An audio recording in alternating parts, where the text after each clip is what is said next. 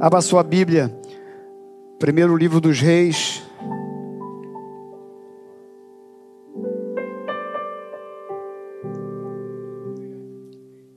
Você pode ficar de pé. Primeiro livro dos Reis, capítulo de número 1 ao versículo de número 16.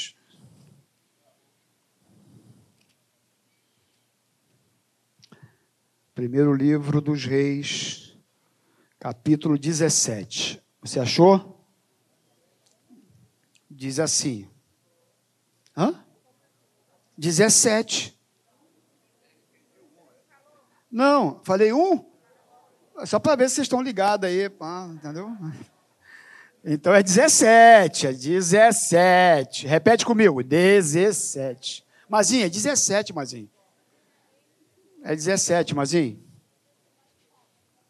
Achou? Diz assim: então Elias, o tesbita dos moradores de Gileade, disse a Acabe: Tão certo como vive o Senhor, Deus de Israel, perante cuja face estou, nem orvalho nem chuva haverá nestes anos, segundo a minha palavra. Veio-lhe a palavra do Senhor dizendo: Retira-te daqui, vai para o lado oriente, esconde-te junto à torrente de Querite, fronteira ao Jordão. Beberás da torrente e ordenei aos corvos que ali mesmo te sustentem. Foi, pois, e fez segundo a palavra do Senhor, retirou-se e habitou junto à torrente de Querite, fronteira ao Jordão. Os corvos lhe traziam pela manhã pão e carne, como também pão e carne ao anoitecer. E bebia da torrente. Mas passados dias a torrente secou, porque não chovia sobre a terra. Então lhe veio a palavra do Senhor dizendo: Dispõe-te, vai a Sarepta, que pertence a Sidom, e demora-te ali, onde ordenei a uma mulher viúva que te dê comida. Então ele se levantou e se foi a Sarepta. Chegando à porta da cidade, estava ali uma mulher viúva apanhando lenha. Ele a chamou e lhe disse: Traze-me, peço-te, uma vasilha de água para eu beber. Indo ela buscá-la, ele a chamou e lhe disse: Traz-me também um bocado de pão na tua mão. Porém, ela respondeu: Tão certo como vive o Senhor, teu Deus, nada tenho cozido, há somente um punhado de farinha numa panela e um pouco de azeite numa botija. E vês aqui, apanhei dois cavacos e vou preparar esse resto de comida para mim e para o meu filho, comê-lo. Co come, Comê-lo-emos e morreremos.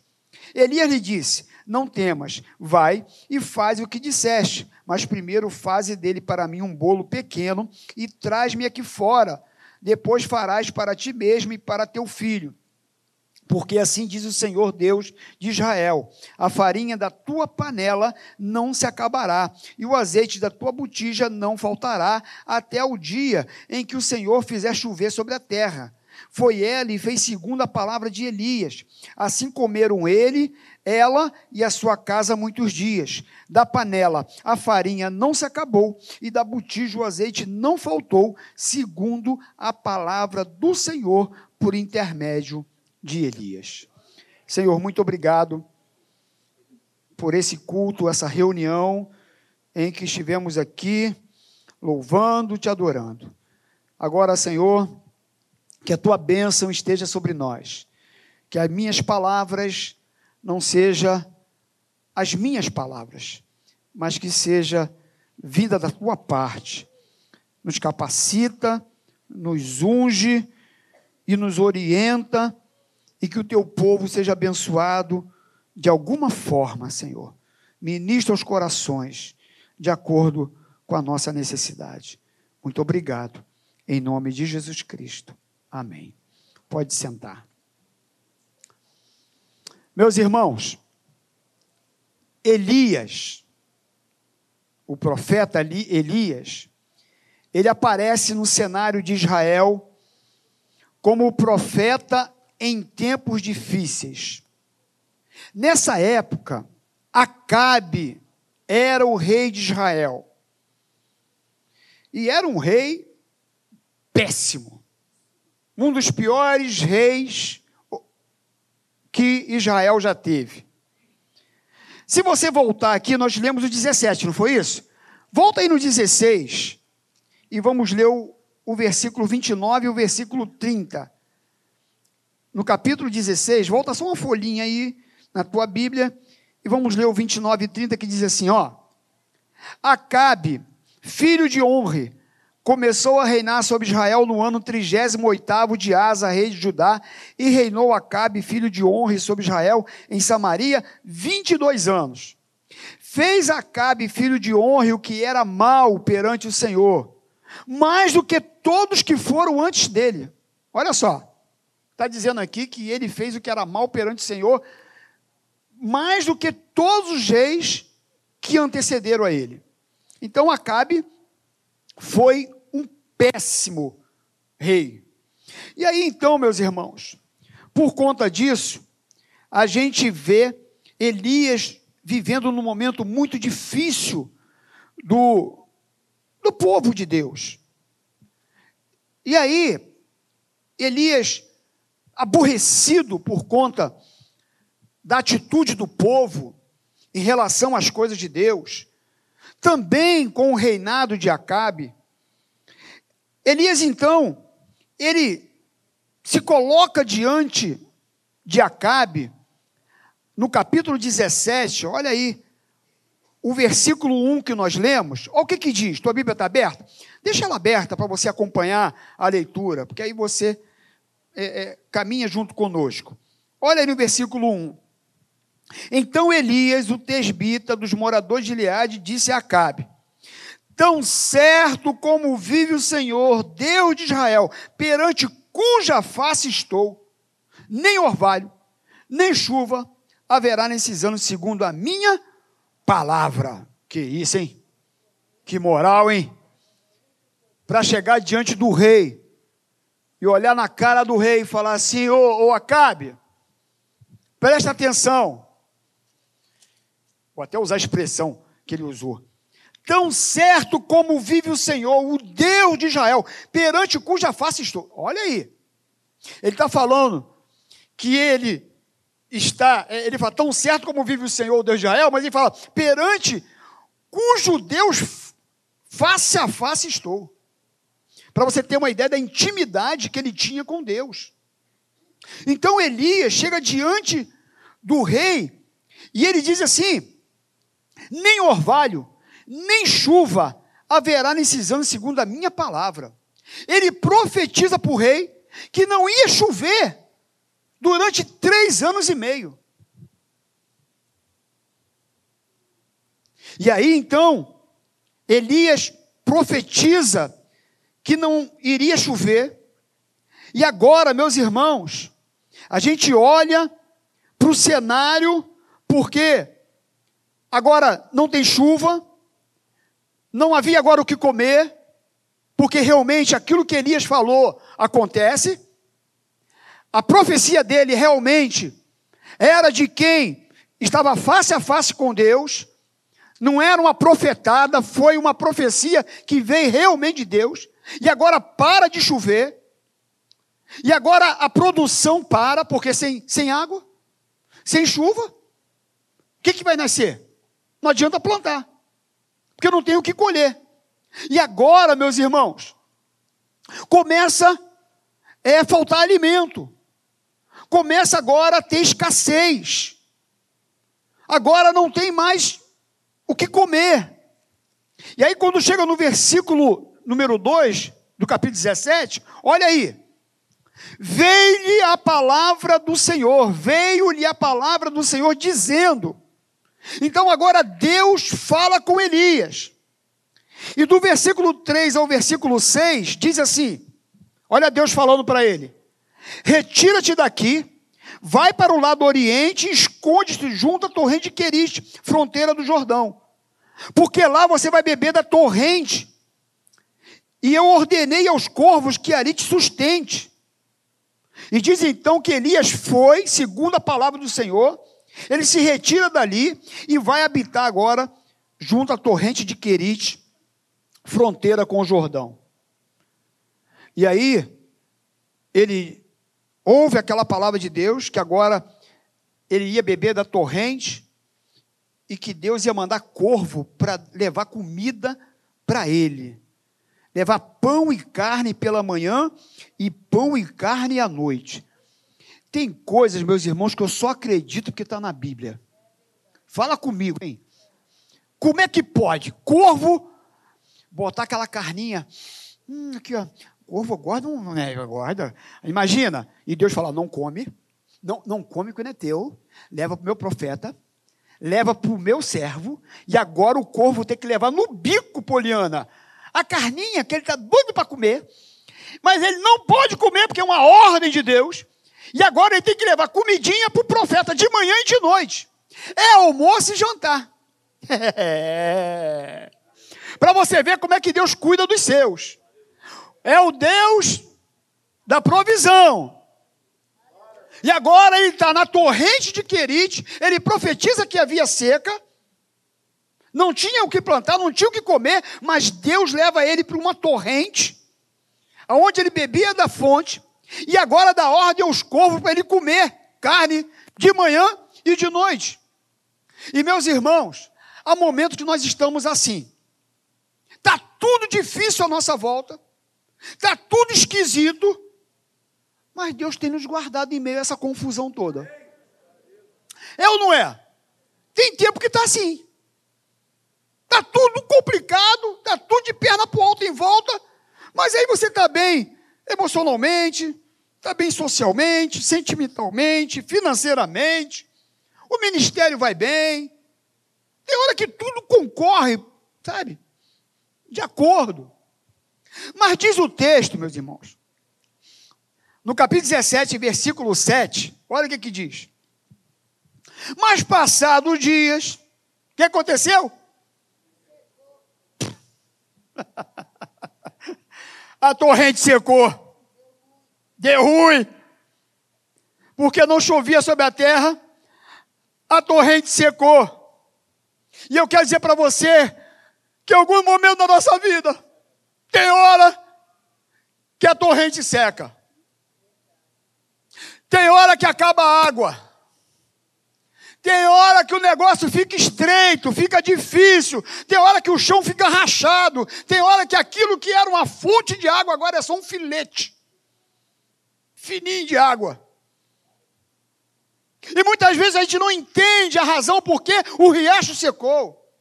E aí há alguns questionamentos, algumas dúvidas que teimam em entrar em nossos corações.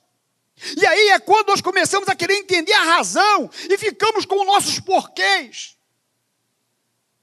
É hora que a gente fica perguntando a Deus por quê.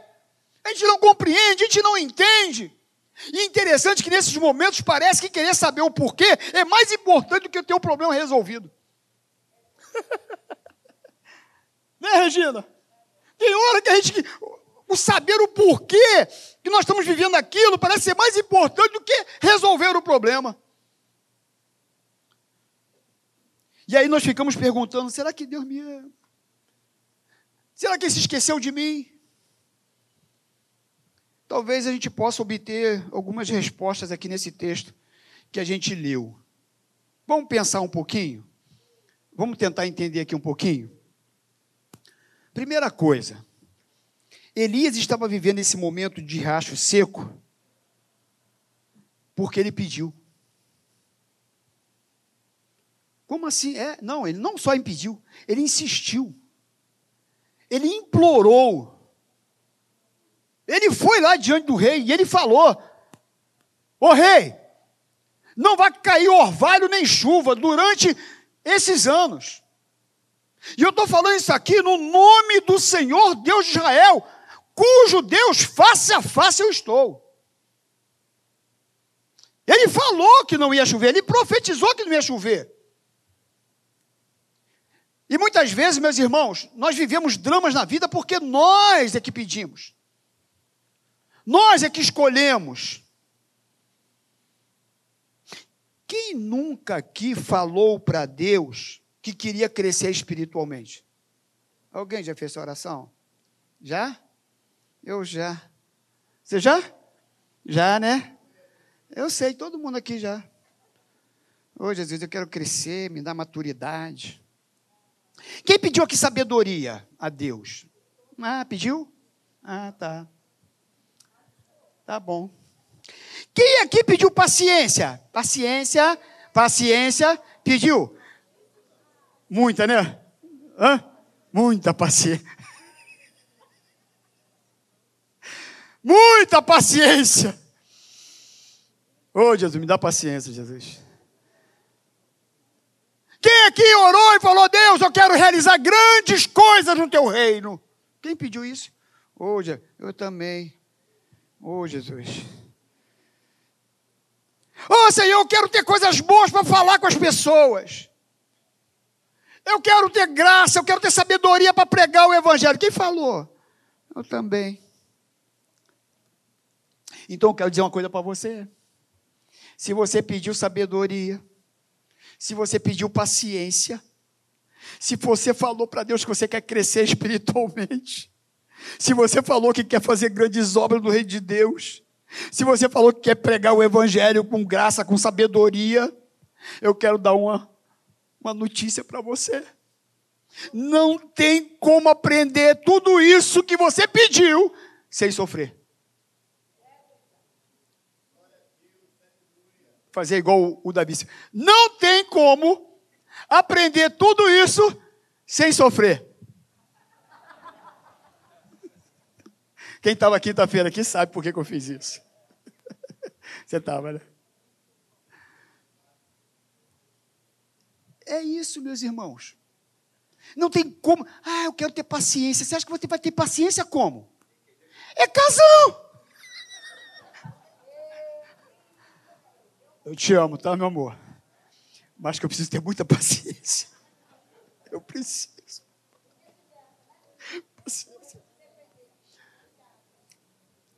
É uma bênção. Mas eu tenho que ter muita paciência. Por isso que Deus me colocou do teu lado. Você tem paciência comigo. Você não pediu um casamento? É isso. A gente quer ter. Sem passar por algumas experiências na vida. Você quer crescer como? São dos momentos de adversidade que mais nós crescemos e aprendemos. É. É na hora da lágrima, na hora do choro. É na hora da dificuldade. É que você aprende, é na hora da escassez que você aprende a administrar melhor. Sabe que não pode gastar ali, não pode. Opa, vou, é? Apertou? Ficou desempregado?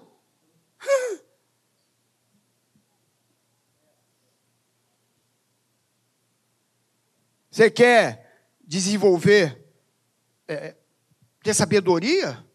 Meu amigo, Deus vai colocar um montão de gente perto de você, porque você precisa de muita sabedoria. É. Inclusive, Isaías 53 trata Jesus como servo sofredor. Se você for em Hebreus, coloque Hebreus para mim aqui. Hebreus capítulo 5, versículo 7 e 9. Sabe de quem que nós vamos falar? De Jesus Cristo. Hebreus capítulo 5, versículo 7 e 9 ou, ou 7 a 9. Coloca aí, por favor. Já vai, já vai. Já foi. Olha o que, que diz. Ele, Jesus, nos dias da sua carne, tendo oferecido como forte clamor e lágrimas, orações e súplicas, quem o podia livrar da morte, foi ouvido por causa da sua reverência, embora fosse filho. O que, que aconteceu? Aprendeu a obediência pelas coisas que que sofreu. Jesus Cristo. E tendo sido aperfeiçoado, tornou-se o autor da salvação eterna para todos que lhe obedecem. Olha aí, tá bom até aí. Olha só, meus irmãos. Não estou falando de Jesus. Diz ali que Jesus aprendeu pelo sofrimento. E ele foi aperfeiçoado. Então, quando nós passamos por lutas, adversidades, dificuldades na vida, nós crescemos, nós aprendemos, nós somos mais maduros, cria casca. Quando vem outro problema, você já, opa, já passei, meu irmão, esse aí é para é mole. Esse aí eu já, já enfrentei um igual a esse aí, ou até um mais forte do que esse, agora tu passa por cima. Nesses momentos é que nós crescemos e aprendemos. nós, eu me lembro que nós evangelizamos no Lixão, uma comunidade em Caxias. Nós ficamos lá dois anos, dois anos e meio mais ou menos. Eu não sei se a André chegou lá com a gente. A tua mãe foi, a Livinete. A gente ia todo domingo, todo domingo, ficava lá, saía duas horas ali da igreja, ficava até cinco horas. A gente ia de casa em casa, ensinando a Bíblia, falando de Jesus, e levávamos o que era necessário. De repente chegava numa casa, não tinha ventilador. A gente arrumava um ventilador e levava para aquela pessoa. Chegava numa casa, a pessoa não tinha filtro, a gente arrumava um filtro. Ah, a pessoa não tinha comida, a gente levava a cesta básica. Porque a gente pregava o evangelho, está num lugar carente, você vai, vai só falar, ó, oh, Jesus é bom, hein? Jesus abençoa, Jesus é o pão da vida, é o pão da vida, eu estou morrendo de fome aqui, eu quero, eu quero comer. Então você fala que Jesus é o pão da vida, mas tem que dar comida, né? Então a gente levava comida para eles. E aí, a dona Maria estava de cama. Todo domingo a gente levava uma cesta básica para ela. Toda semana a gente levava uma cesta básica para ela. Toda semana a gente levava uma cesta básica para ela. Um mês, dois meses, três meses. A mulher ficou na cama um tempão. Aí teve um domingo, pastor Carlos, nós chegamos lá com a cesta básica. Aí quando a gente foi dar ela de pé já em casa, arrumando as coisas, aí ela falou assim: Ó, oh, pastor, não precisa não. Não precisa não, porque eu já estou boa e, e eu arrumei já um emprego. Eu comecei a trabalhar e é diária. Eu estou ganhando meu dinheiro todo dia. Inclusive, eu comprei uns alimentos que é para o senhor levar para outra pessoa que precisa. Ah, meu irmão.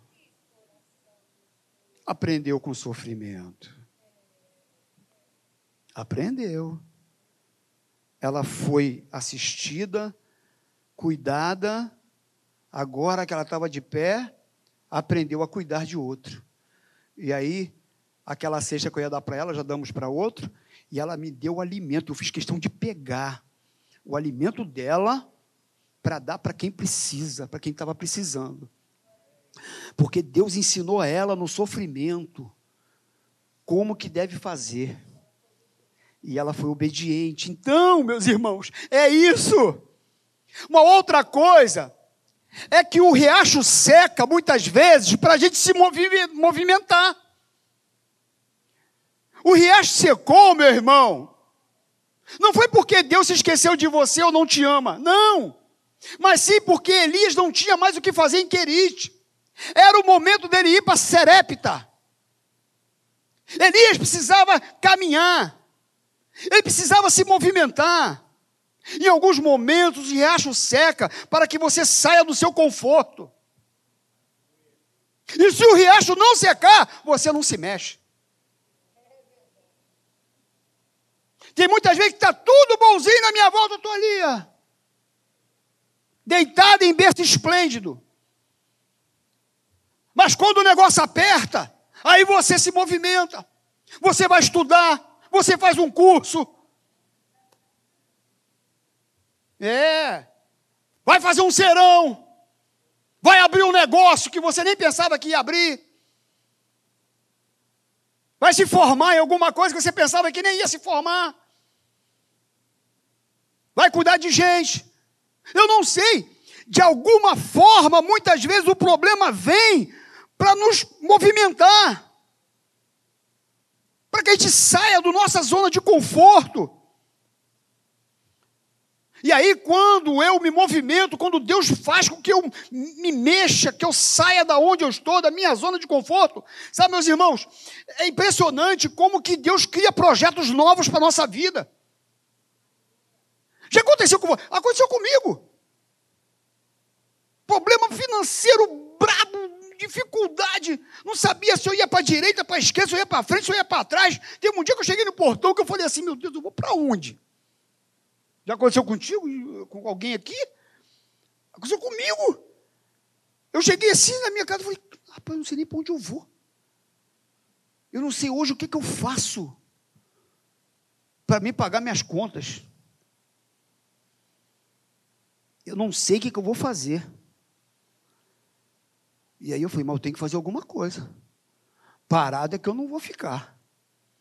E eu comecei a me movimentar. Hein, Vivi? Vamos fazer panetone, né, Vivi? Vamos fazer bolo. Vamos... Eu preciso fazer alguma coisa. E aí alguém chegou para mim, olha, poxa, você não quer fazer um curso de optometrista? Eu falei, cara, eu não sei o que é, não, mas vou fazer. O que, que é isso? Me fala aí.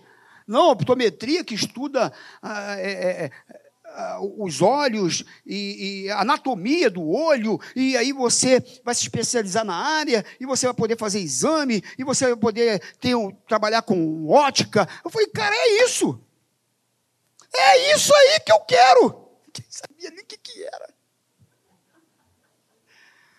Ah, meu irmão, não tinha um aço no bolso.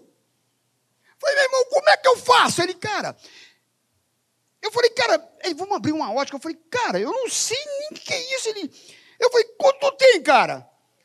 Aí você, nada. Ele também estava quebrado. Ele veio me procurar pensando que eu podia ajudar ele. Aí ele veio me procurar pensando que eu tinha alguma coisa. Aí eu falei, tu não tem nada? Eu nada tenho, cara. Vamos o seguinte, vamos juntar com o que eu nada tenho, com o que não tem nada, e vamos ver o que a gente faz. Aí a gente descobriu que lá no prédio, lá da, aquele da esquina do calçadão, que eu esqueci o nome daquele prédio. E aí nós fomos, ficamos sabendo que uma moça lá estava vendendo uma ótica. Aí a gente foi lá para comprar a ótica. Tinha um real no bolso. E eu nunca trabalhei, ele já trabalhou na área, eu nunca tinha trabalhado. Eu falei, vamos lá, meu amigo. Que é sociedade, estamos juntos. Vamos lá. Chegamos lá. Aí, quanto que só está tá vendendo? Ah, é, porque eu vou viajar, vou para outro estado, não sei o quê. Eu estou passando aqui a ótica, eu vou passar com tudo, com as armações, com tudo que está aqui dentro. Eu falei, mas quanto só quer quanto? Aí na época acho que foi 10 mil reais. Eu quero 10 mil reais. Só quer 10 mil? Aí, eu não tinha um conto. Aí eu falei, se eu falar o seguinte, olha, eu dou 5 mil. Olha aí. Eu te dou 5 mil, vou te pagar 10 de 500. Falei, pô, te dou 10 de 500. Dia 1 500. É, dia 1 dia 10 eu te dou. Aí ela falou assim, olhou para mim. Eu quero, tá bom. Eu vou fazer esse negócio. Eu olhei para o camarada, ele olhou para mim, fechado. Saí de lá, falei, Jesus, meu Deus, tem um aço no bolso.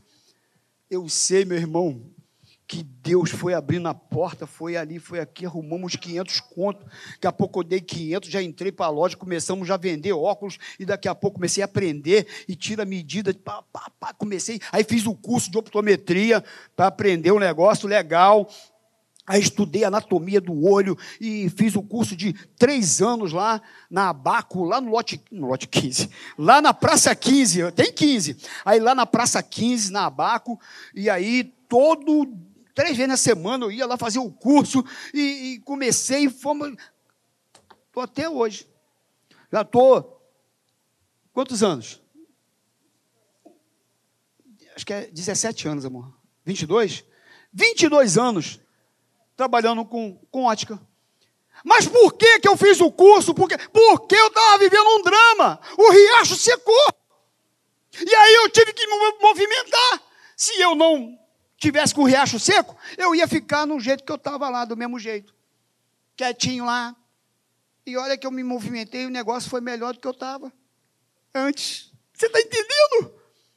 Então, muitas vezes, meus irmãos, o riacho seca é justamente isso.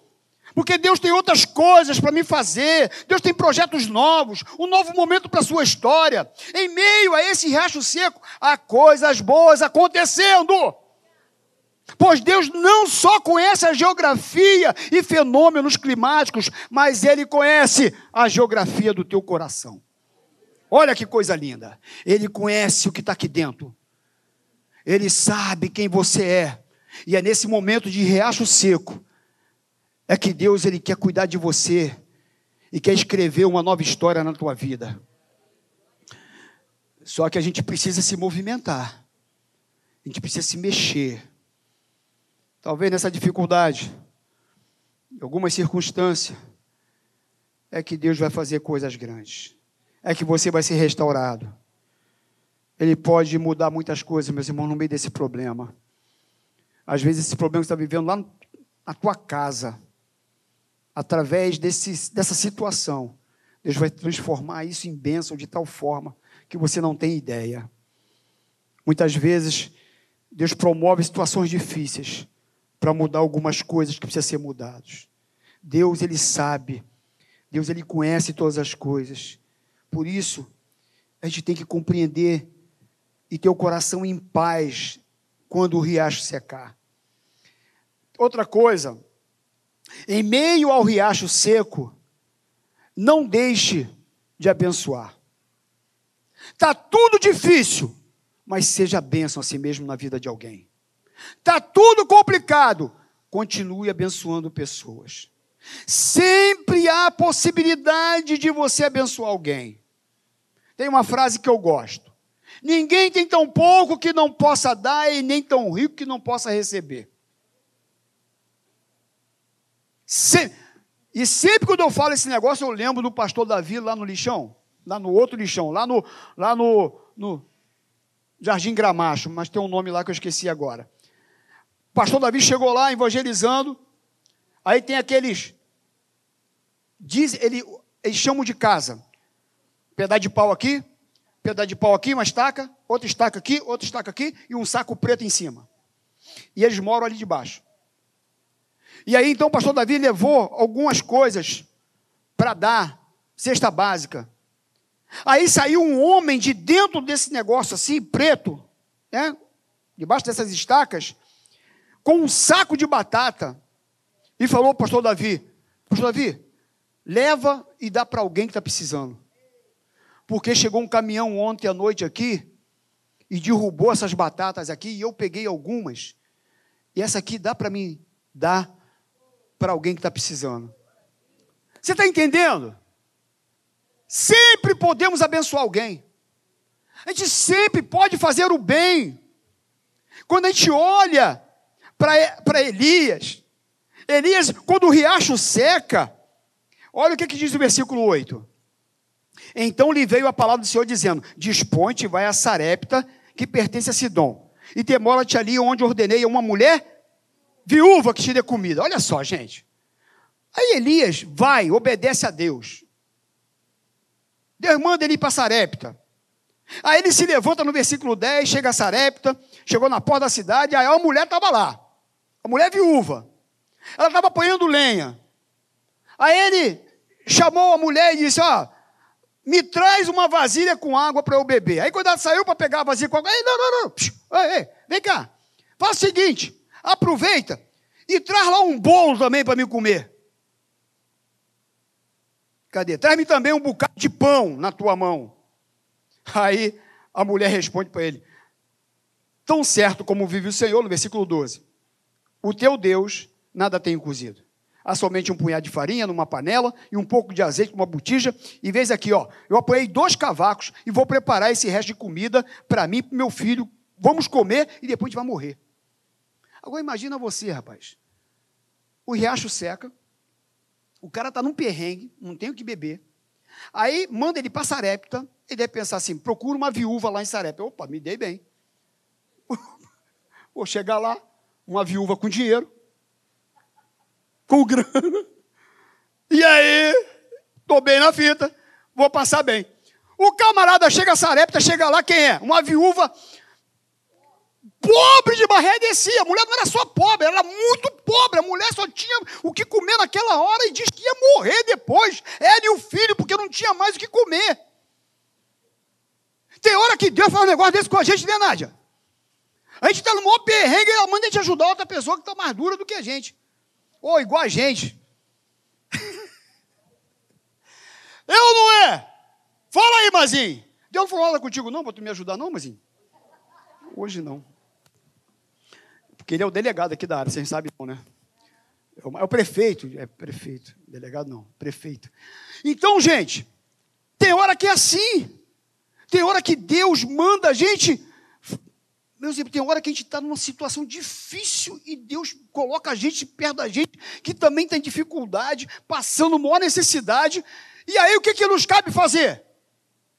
Ajudar. Obedecer a Deus. Então eu quero dizer uma coisa para você hoje aqui. Você está lembrando aí daquela pessoa que está passando por dificuldade, está desempregada, está com problema, está enferma, você lembra? E aí você sempre fala, poxa, não, mas se eu né? meu dinheiro está tão contado aqui. Eu quero dizer uma coisa para você. Deus está te chamando hoje para você ser resposta de oração para alguém. Às vezes você ora que você quer ser usado por Deus, e Deus hoje está te falando: olha, eu quero que você seja a resposta de oração para aquela pessoa. Você está lembrando aí daquela pessoa? Sabe aquela situação? Eu quero que você seja o abençoador daquela pessoa. Ah, Deus, mas está tão difícil, está complicado. É, mas é você que ele quer usar. E aí, Elias, então, agora aquele homem que não tinha nada, chega agora numa mulher que nada tinha. Uma mulher pobre.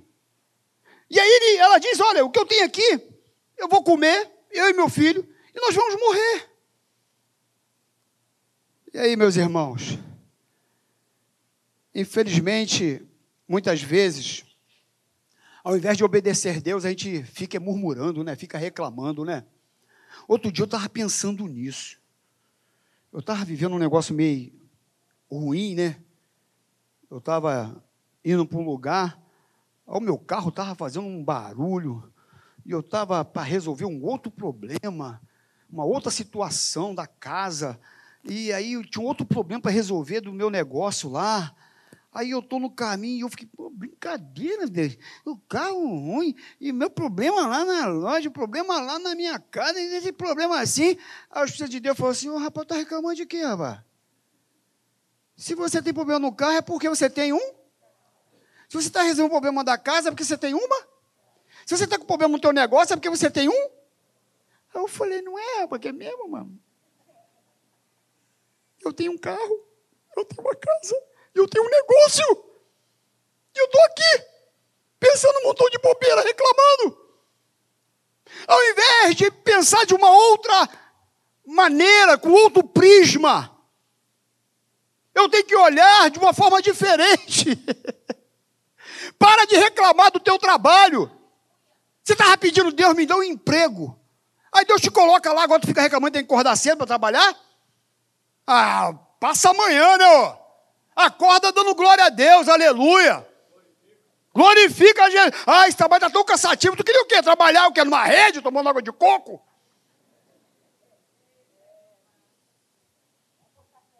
Ah. Eu queria casar. Ah, mas casamento está me dando um trabalho. Ah, tu pensa o quê, meu irmão? Mas vale a pena.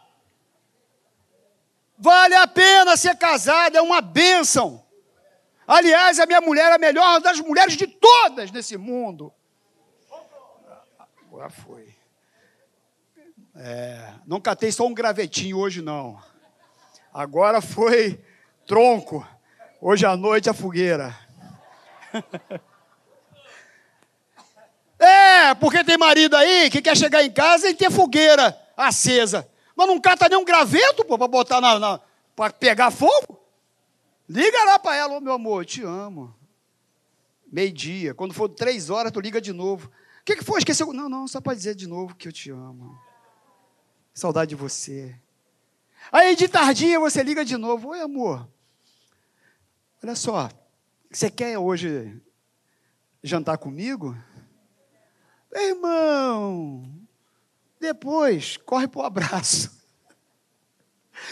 Mas a gente fica só reclamando, eu casei, meu casamento.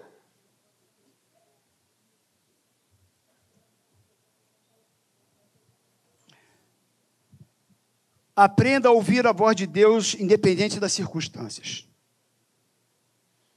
Elias tomou aqui, você olha, Elias sendo guiado por Deus, né, Regina, em todo instante. Quando ele fala no capítulo 17, é, segundo o Deus de Israel, cuja face estou. Aí você olha no versículo 2, vê-lhe a palavra do Senhor dizendo. Você vai para o versículo 8, então lhe veio a palavra do Senhor dizendo. Em todo momento Elias é conduzido pelo Senhor, pela palavra de Deus. Ele vai para a torrente porque Deus mandou. Ele vai para a viúva pobre porque Deus mandou. Ele é guiado por Deus, ele é dirigido por Deus, na hora que está bom e na hora que está ruim.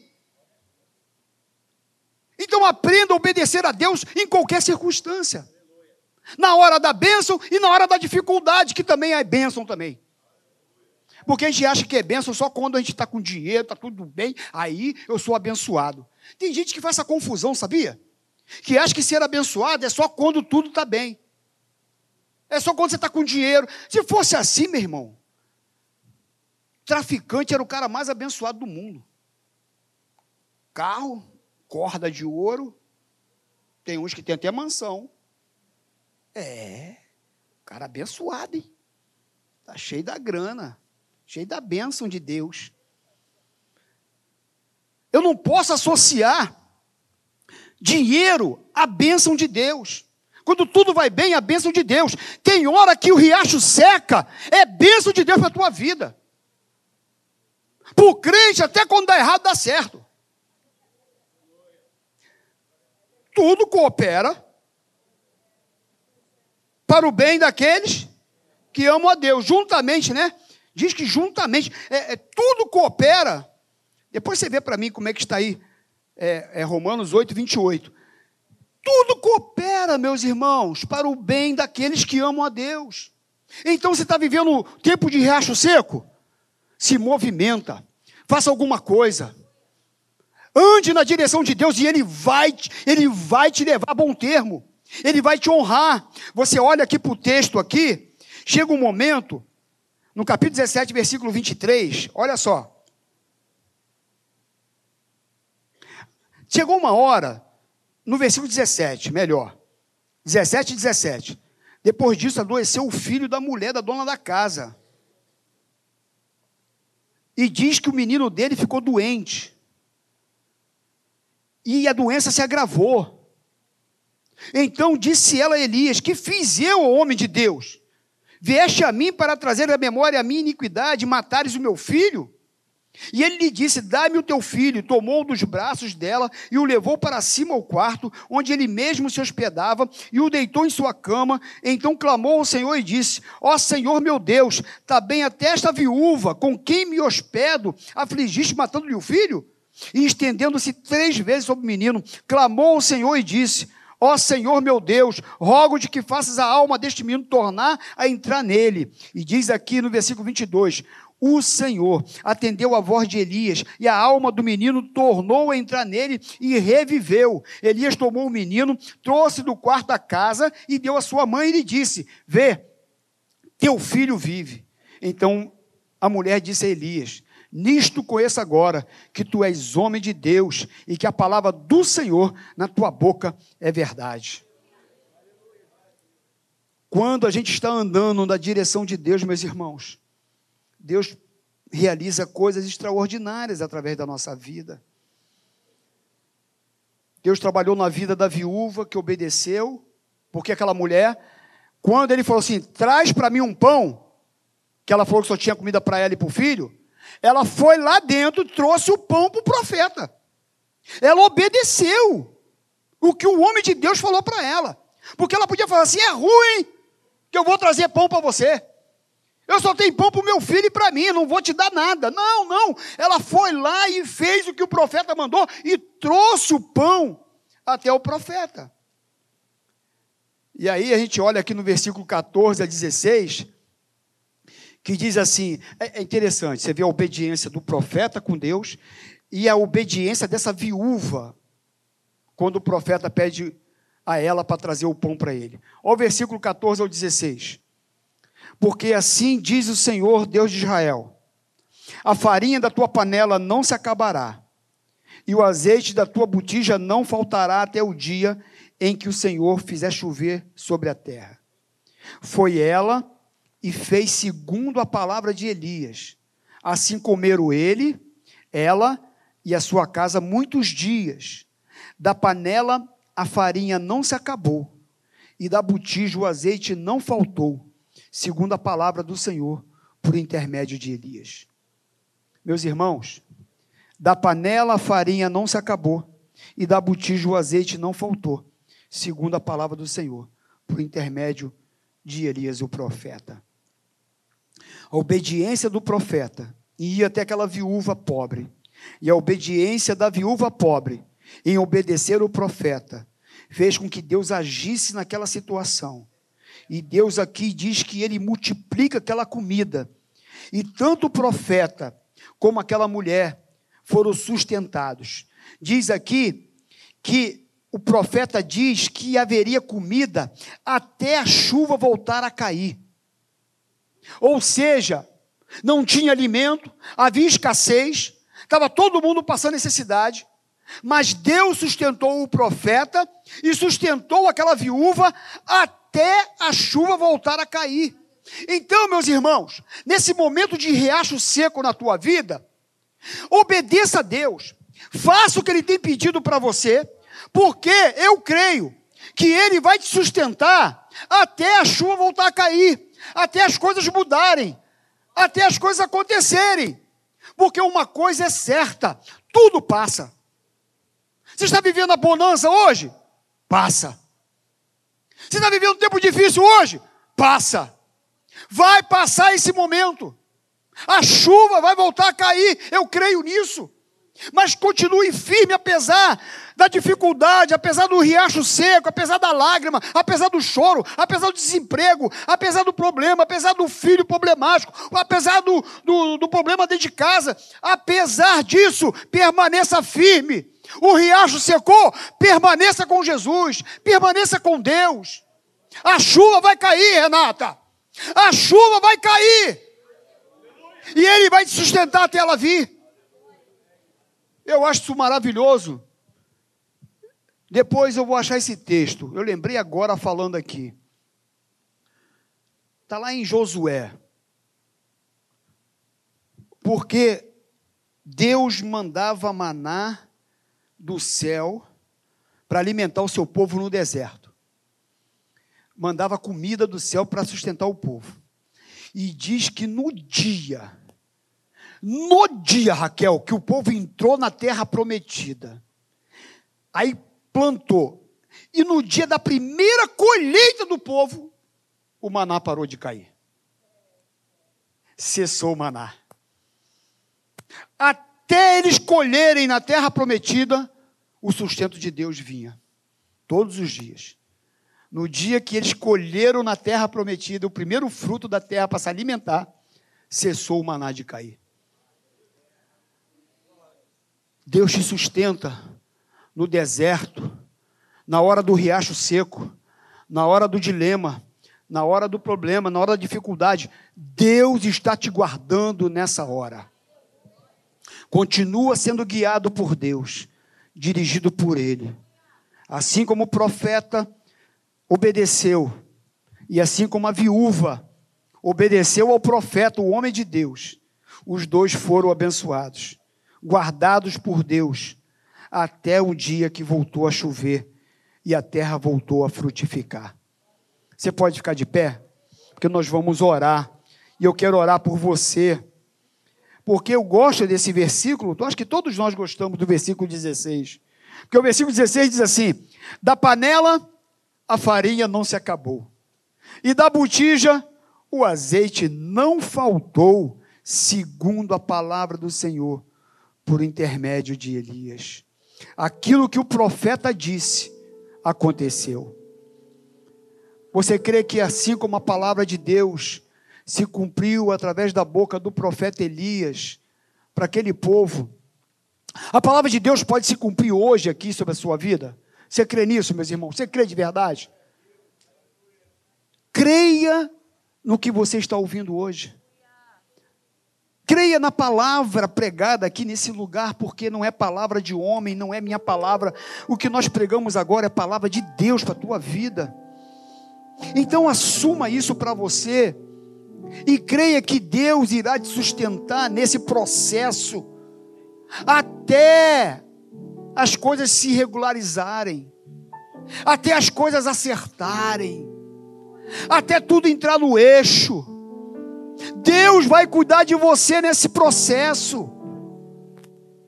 O maná vai continuar caindo do alto até quando for necessário. O azeite e a farinha não vai acabar da botija até que seja necessário.